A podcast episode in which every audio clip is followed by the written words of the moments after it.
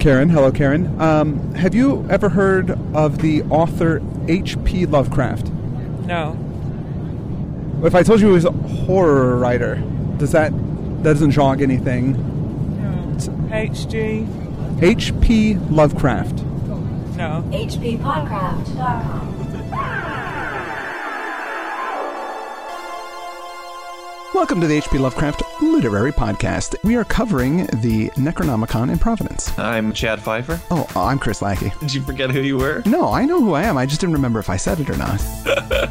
well, our Kickstarter that we ran a few months ago was just raising money for us to get out there and go to this convention, the Necronomicon in Providence. And uh, part of the payoff was that we'd produce this show. This is something that we felt like we really wanted to do because we wanted folks to be able to sort of share the experience. Now, the Necronomicon is a book that Lovecraft created that's not a real book, but it was a really clever way to title the convention because it's the Necronoma Con. C O N, as in short for convention. Yeah. It took place just a couple of weeks ago, August 22nd through 25th, 2013. And I really want to thank Niels Hobbs, who was the main organizer. He contacted us and said, Would you like to do the live show out here? We did like it and we liked the convention. And I really want to thank the city of Providence because, Yeah. gosh, what a great place. I want to thank our backers because unfortunately this is kind of a new endeavor. There hasn't been an Necronomicon, I think, for over 10 years, maybe maybe longer.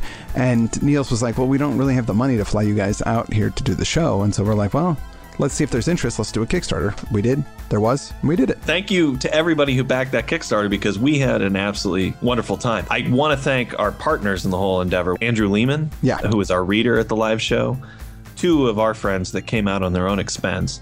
Lyle Erickson, who lives in Des Moines and we grew up with, Yeah. came out and did our music for the show. You're going to hear him in this show. And also Christopher Barnes, Kip Barnes, who I know from out here in Los Angeles, who took photographs the whole time and was just a great guy to hang out with and put up with us because we gave him a really hard time. We really did.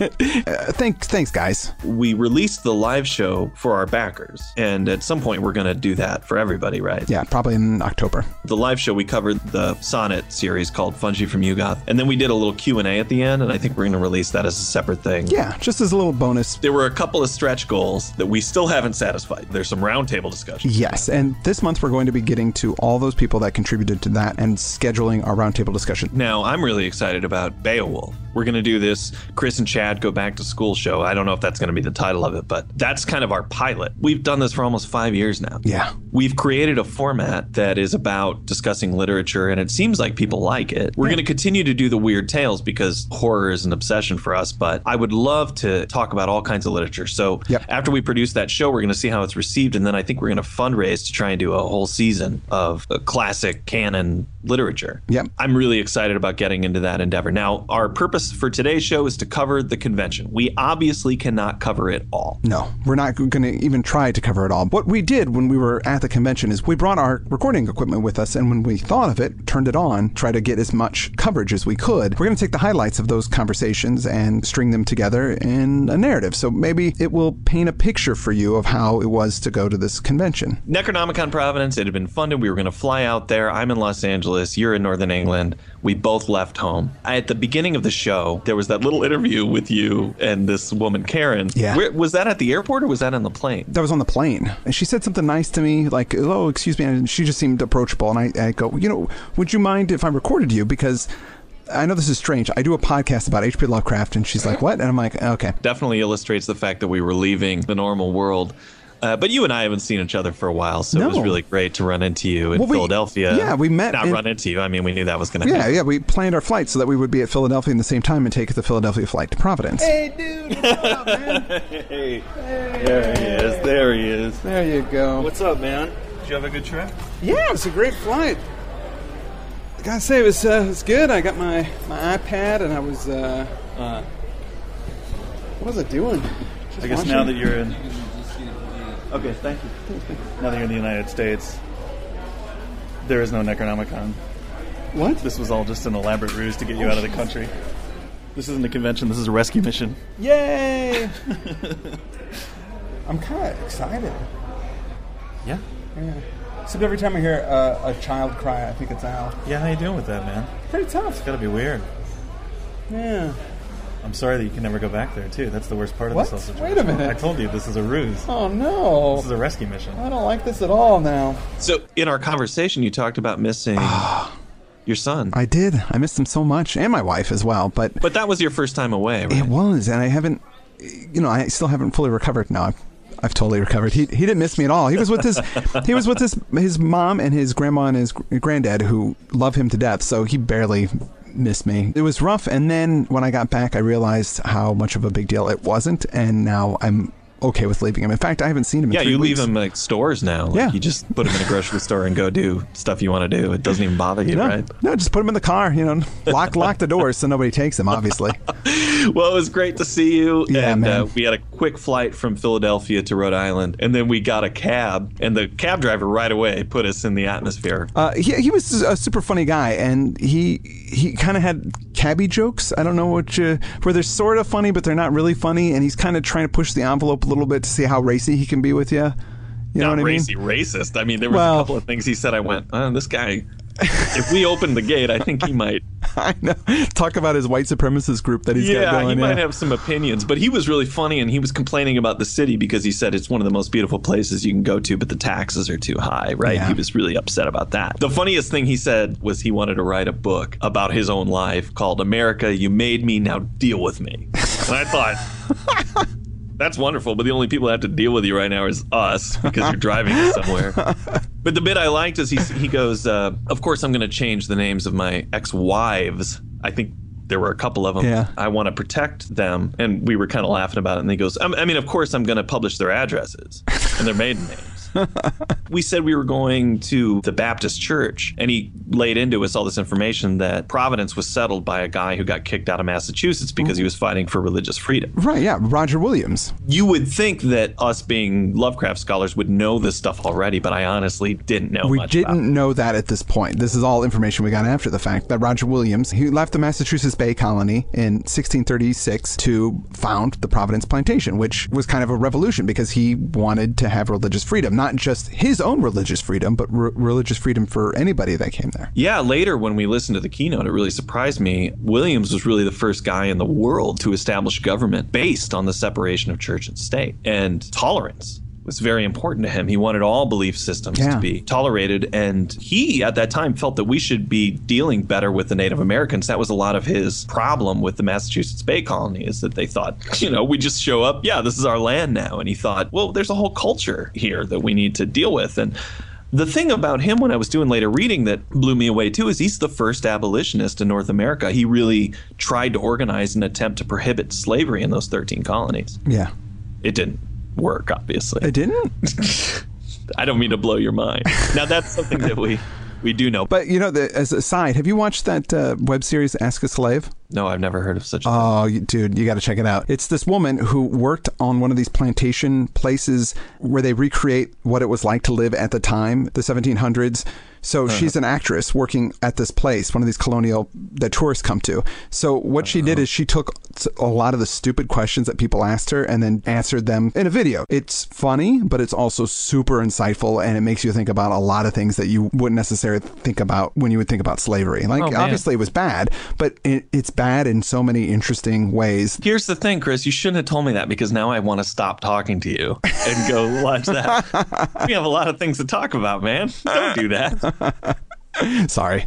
He moved from the Bay Colony, he got kicked out, and he named the town Providence, meaning it was the providence of God that had got him to the site. Of course. I completely understand why he had that feeling because, boy, it's a beautiful city. once It was so beautiful, man. The architecture, the hills, the everything about it. You know, when we flew in, I could we could see the bay and we could see Newport, and it just it's just a beautiful part of the country. Your parents came in. Your, your mother just retired, right? Yeah, yeah. She retired uh, the weekend before. Uh, Friday was her last day, so she came in and they drove. Her, my, my dad, my mom drove in because they wanted to see the live show. They're fans. Are they fans of yours? Well, yeah, of course, yeah. They've loved my artwork since I was five. So Oh wow! Yeah. they uh, they came in and it was great to see them. I'm fans of theirs. That night we were both obviously tired, but we got to have dinner with them and it was nice to catch up. And then we were staying at the Omni, which is right there in downtown. And then the next day we got up and started walking around town with Kip and just kind of experiencing Providence. Providence City Hall. We're standing around out in front, across the street actually from it. City Hall, that's where Joseph. Uh, no, that's where Charles Dexter Ward did all of his genealogical research, or at least some of it in That's part. correct. Was here at this location. In pursuit of antiquarian and genealogical data at the City Hall. And it's an old building. It's a really old building, but it's pretty clean around here. That's what's amazing. I don't see any um, any human feces or uh, no. Articles of clothing, used condoms, nothing like that. It's it looks pretty good here, and it's a beautiful building. Lots of detailed stonework, and it looks like a Puritan fellas. This is all the stuff that's And- close to us. yeah. The Biltmore you already checked out, right? Oh, we got to go in there, man. It's beautiful. Where is it? It's right there. That's it? Yeah, That right building? there, right Oh, there. okay. So let's check out the Biltmore. All right. Also from the case of Charles Dexter Ward. Who stays at the Biltmore, or why did they go there in Charles Dexter I'm looking Ward? it up. Uh, at the high square where Broad, Weybosset, and Empire Streets join, he saw before and below him in the fire of sunset the pleasant, remembered houses and domes and steeples of the old town. That's where we are right now. And his head swam curiously as the vehicle rolled down to the terminal behind the Biltmore, bringing into view the great dome and soft roof-pierced greenery of the ancient hill across the river and the tall colonial spire of the First Baptist Church. Sweet. Where we're going to be later tonight.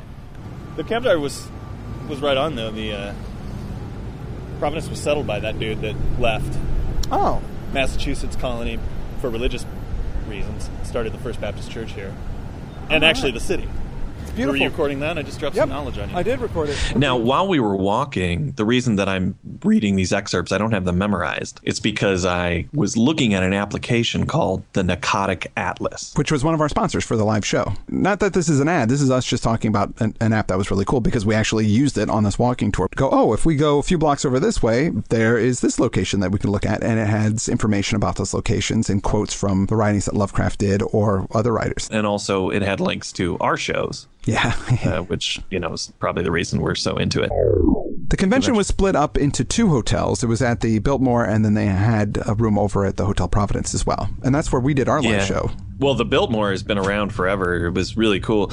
Uh, You'd already been there, but that morning we walked in, and right away I knew this was going to be so much fun because we started meeting folks in the Lovecraft community. Mike Davis from the Lovecraft Ezine was there. We've done a Yeah. live chat with him. It was good to meet him. And, And, I- then I got to meet Sh- uh, Shane Ivey, who does the Unspeakable Oath, which is the role playing game magazine. He also does the Delta Green role playing game stuff, which I'm a big fan of. So when I met Yeah. him, I was I nerded out a little bit. I really didn't get the opportunity to actually sit and have a conversation with him, which happened so much during this whole weekend. I did get to spend some time with Brian Moore, and we know him from back when we worked on Call of Cthulhu. We shot a lot of your stuff uh, in his workshop. and he's a really talented sculptor. His toys are amazing. Brian used to live out here and he's since moved to Iowa. When we walked into the Biltmore, I don't want to embarrass Brian, but I had the recorder running. I only include this because it made me laugh so hard about how much he sounds like Jeff Bridges in The Big Lebowski He does. when he was talking to you. I saw you, but I wasn't sure if that was. I went over, man. Oh, you made it from England. I did. Where's this kid of yours? I keep hearing staying back. Oh, you're no No, honestly, he's not staying back. Him and him, him and his mother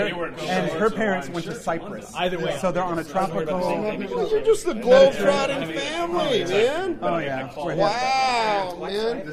we were so excited to be getting into the convention. We couldn't hang out there too long because Andrew apparently had some kind of legal document he needed to mail. He was very interested in finding a post office. Yeah, and we wanted to go out and check out Providence because Thursday was the only day that we were really going to be able to walk around and see everything. My favorite part about this moment here is that now I know Kip. I hang out with him all the time out here. You don't know him that well. No. He, he just had finished that week a book he's been writing on uh, different microbreweries and beer bars in Southern California. So he was really stressed out. This was going to kind of be his vacation. He had a really nice camera that he'd been using to take photos for the book.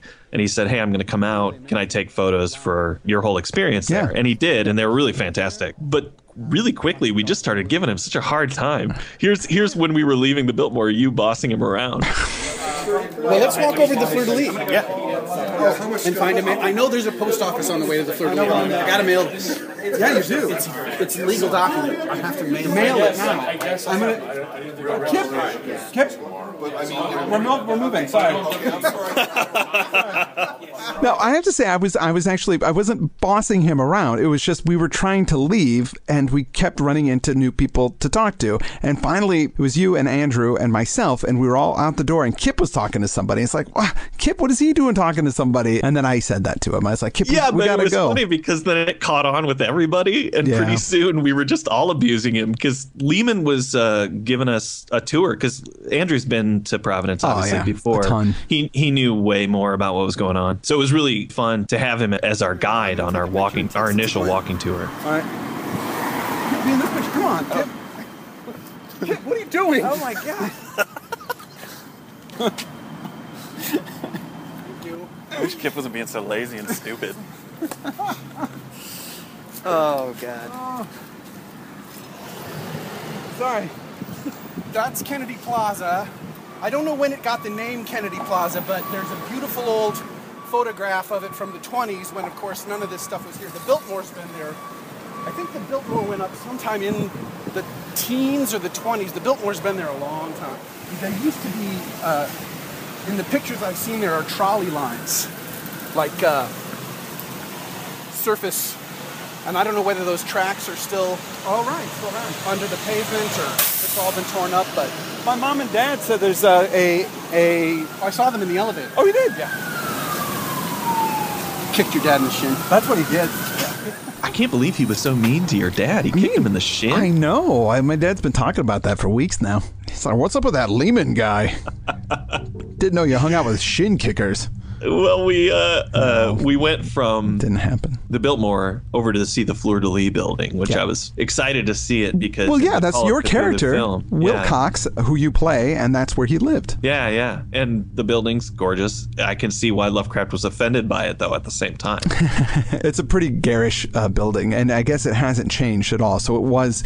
If you go onto our Facebook page, you'll see pictures of it. It's bright yellow. hey man, I thought it was cool. I thought it was super cool. Yeah. Yeah, I don't I don't have taste. So for me it's like, wow, all of this stuff looks great. Well, next to that is the Providence Art Club. Occupies a few buildings next to it on that Mm-hmm. hill. And they were having an exhibit in line with the whole convention called Ars Necronomica, and it had props from the Call of Cthulhu film and Whisper in Darkness. A lot of the HPLHS stuff was in there. But it also had art from Jason Thompson, Jason McKittrick, the Joey Zone, which produced the excellent program for the convention event. Yeah. There were a lot of artists that were showing there. Beautiful stuff. But from Ars Necronomica, we kept walking up the hill. We were in the College Hill area, and there were a lot of walking tours going around. The funny thing is, without even meaning to find it, we actually happened across the shunned house. And I, I recognized it because I remember it went on sale for a, whi- a while ago, and I saw a picture of it going, oh, wow, th- oh, that's the Shun. I mean, I've seen it before in books, but it really stuck with me because I go, wow, I could actually, somebody could actually just buy the Shunned House. And so that, that was in the back of my head. And when we were walking by, I go, I think that's the Shunned House.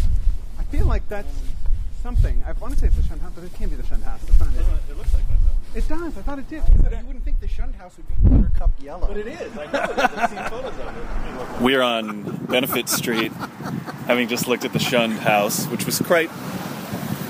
Yellow. What, what would you describe it? Did you say buttercup yellow? Buttercup yellow. Yeah. It's a lovely house. But talk about the shutters. And the shutters are on the inside. Yeah, they don't they don't cover the outside of the house, so it's not like it's keeping things out, but maybe keeping something in.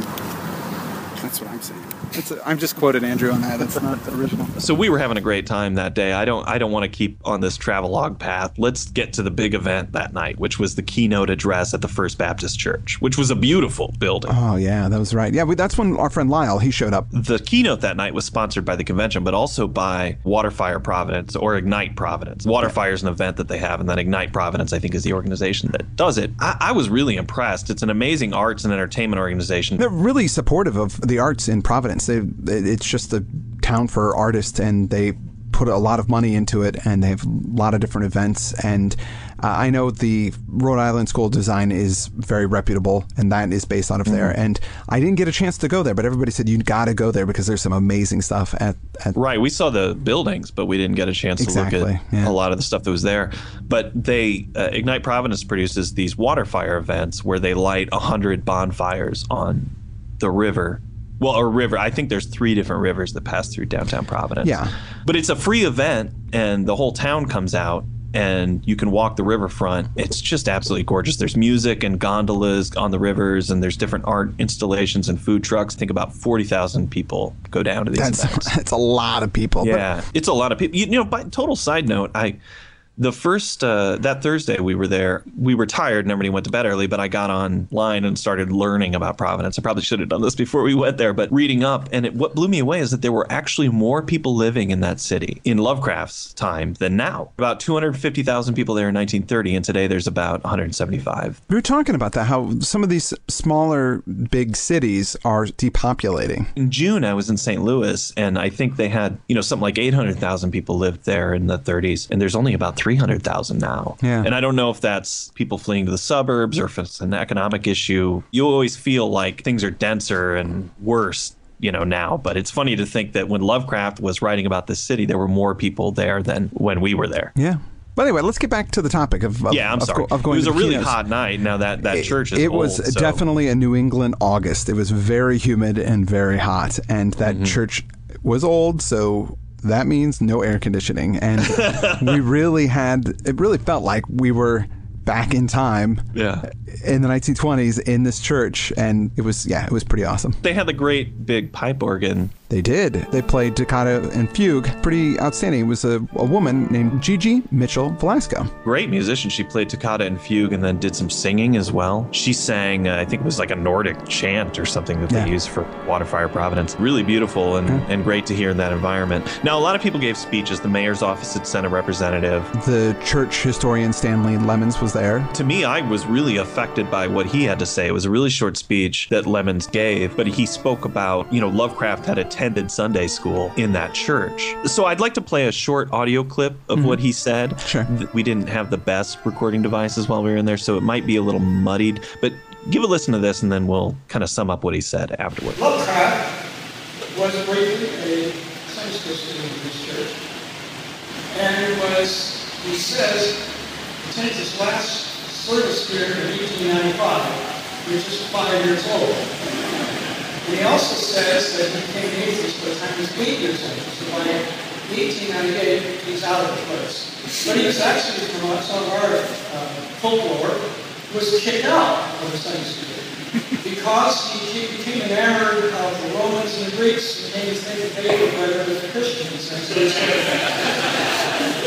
tended to side with the Lions against the Christians. so he was kicked out.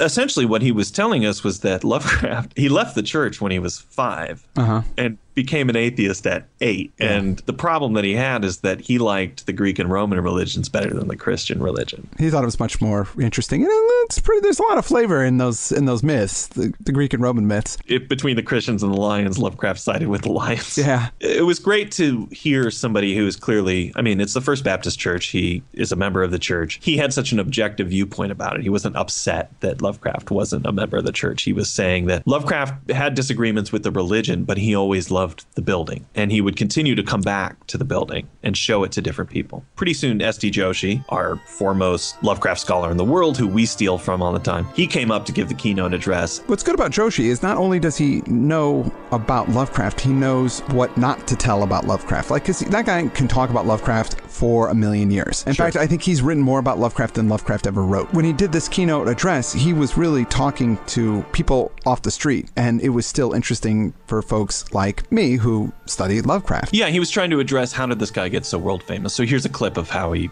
set that up. How did Lovecraft get to be world famous? He certainly wasn't world famous in his time. He was a man who did not publish a single book of his stories in his lifetime. Five different occasions, publishers approached him or he approached the publisher about a collection. Every time, those negotiations failed for one reason or another.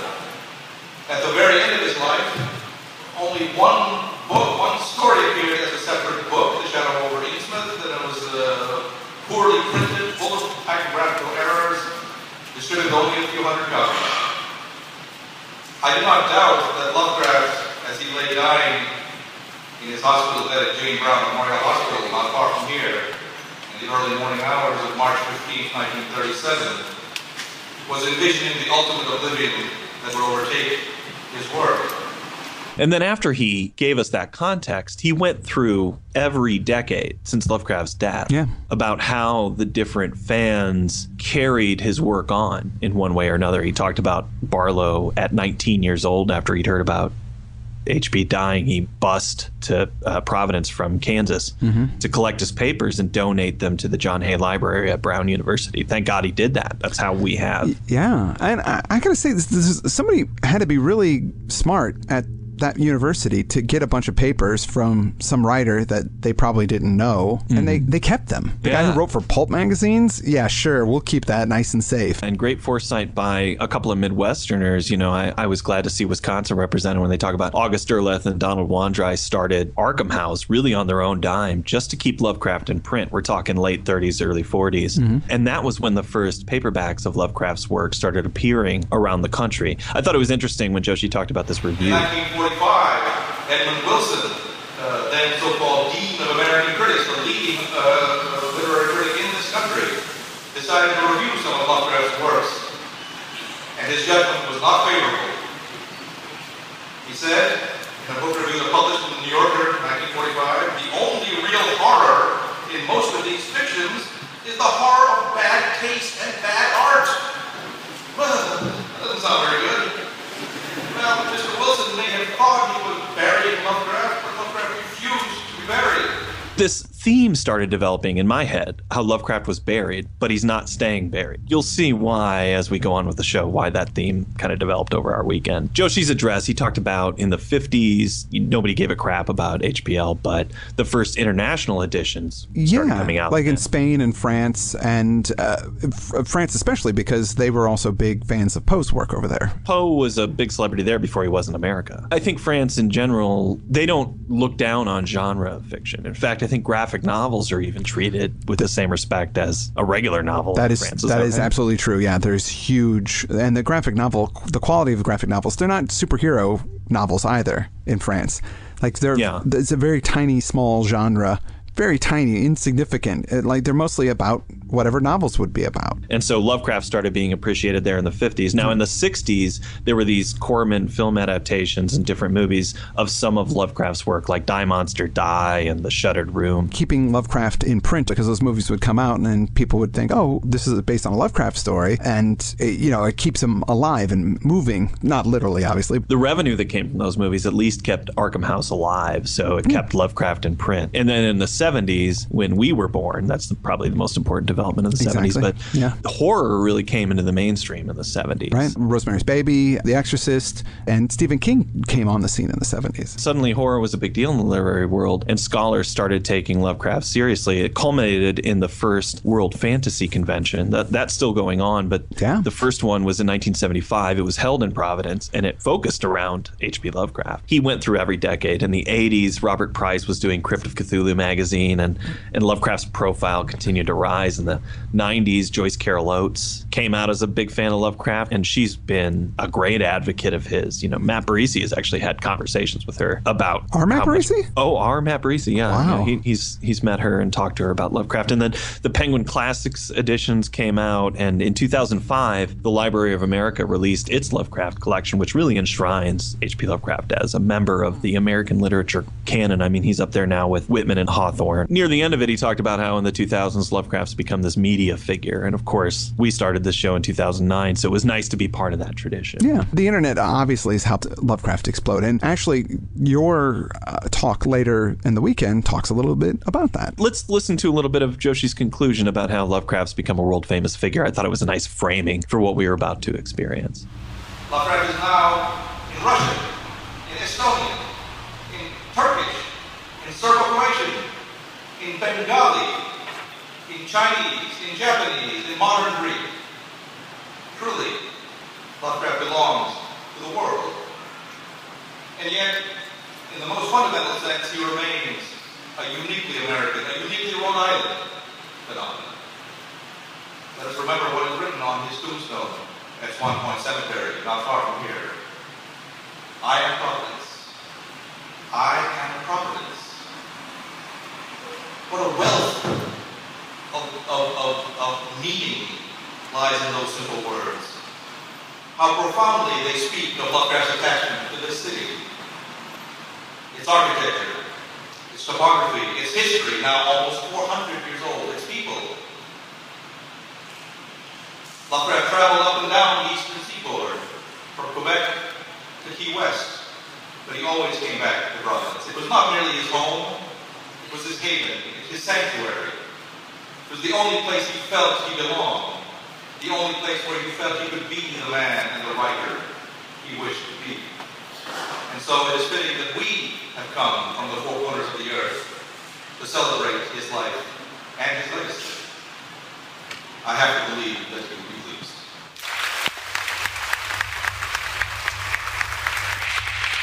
So after the keynote, we all headed over to the Athenaeum, which I have to say is the coolest library I've ever been to in my life. Yeah, it looked pretty amazing inside there. In fact, when I walked into it, it was what I had envisioned the library to look like for the ward. That- Oh yeah, yeah. that uh, that sitcom that we did, and it, it was it was like wow, just stacks and stacks of books, and the old architecture of it was uh, it was just an outstanding building. Well, there's a whole story about didn't Edgar Allan Poe go there? Yeah, Sarah Helen Whitman lived in Providence, and Poe brought her there. And there was a book that had one of his poems in there, and it was written anonymous, like he didn't write his name on there. And so in the book, he crossed out anonymous and wrote his name in. and then Right. also made some uh, addendums to the poem because he didn't like the last stanza or something like that. Yeah. And that book is still there. And Lovecraft would show it to Yeah. his friends when he would take him to the. So it was a very, it was cool to be in this building where Poe and Lovecraft had both hung out. I got to say this about Sarah Helen Whitman. She's a poet. I don't think it's fair treatment of her to say she was just some woman that Poe was courting.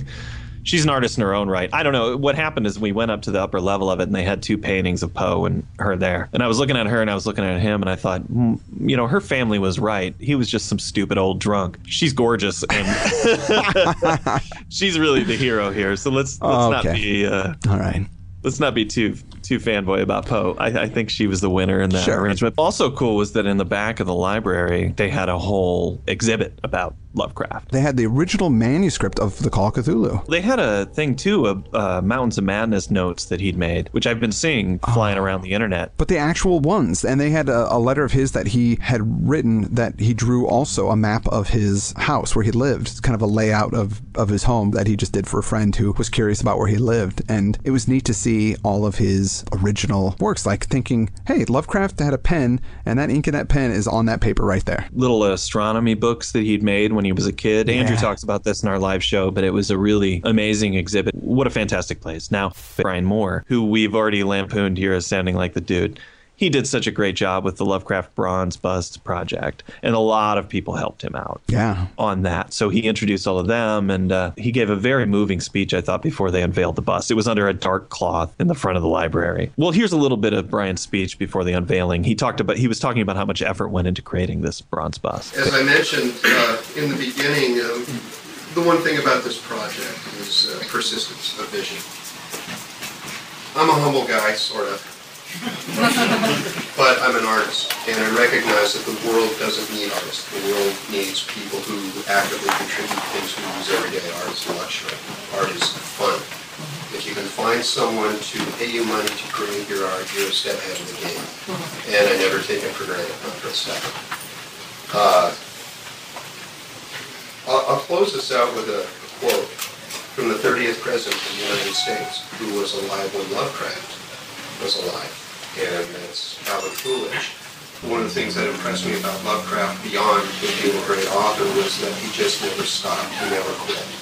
He never let anyone discourage him. And he probably felt really discouraged just by everyday life that we all go through every single day. So I'll uh, close with uh, Silent Cal Coolidge's uh, words. Now, the audio isn't great when he started giving the Calvin Coolidge quote. I thought, why don't we have a reader deliver the quote that Bryan used in his, his speech? Yeah. You got somebody who can do that for him? I bet I have a, a well. This is a non-American that we use all the time. Good old John Hancock. Nothing in the world can take the place of persistence. Talent will not. Nothing is more common than unsuccessful men with talent. Genius will not. Unrewarded genius is almost a proverb. Education will not. The world is full of educated derelicts. Persistence and determination alone are omnipotent. The slogan, Press On, has solved and always will solve the problems of the human race. wonderful quote to use to set up what we were about to see. Here was the unveiling. I mean, it's just people applauding, but I, you know, it was a really cool moment to see the uh, the bust come out. we present to you with your approval our monument to H.P. Lovecraft. It looked really beautiful. Yeah, it was, and it's it's actual bronze too. That was a big thing that Bryan kept talking about. He's kind of like, yeah, look, it's bronze because he's never done. Uh, this is his first bronze sculpture that he's ever done before because he works in plastics and plasters and and resins and things like that. So uh, it was just amazing, and to think that this bust will hopefully be around long after we are, and we were there when it got it got put there. Well, it's true that we'll all be dead in a shorter amount of time than we'd like, but the nice thing in the immediate future is that Chris and I will be back next week to complete our coverage of the NecronomiCon Providence. And in next week's episode, we'll be visiting Swan Point Cemetery with our pals and learning a little about what it's like to take care of an infamous author's grave. Here's the question How large does a generator need to be to illuminate Lovecraft's grave in October? Well, you'll find out next week here at hppodcraft.com. Mm.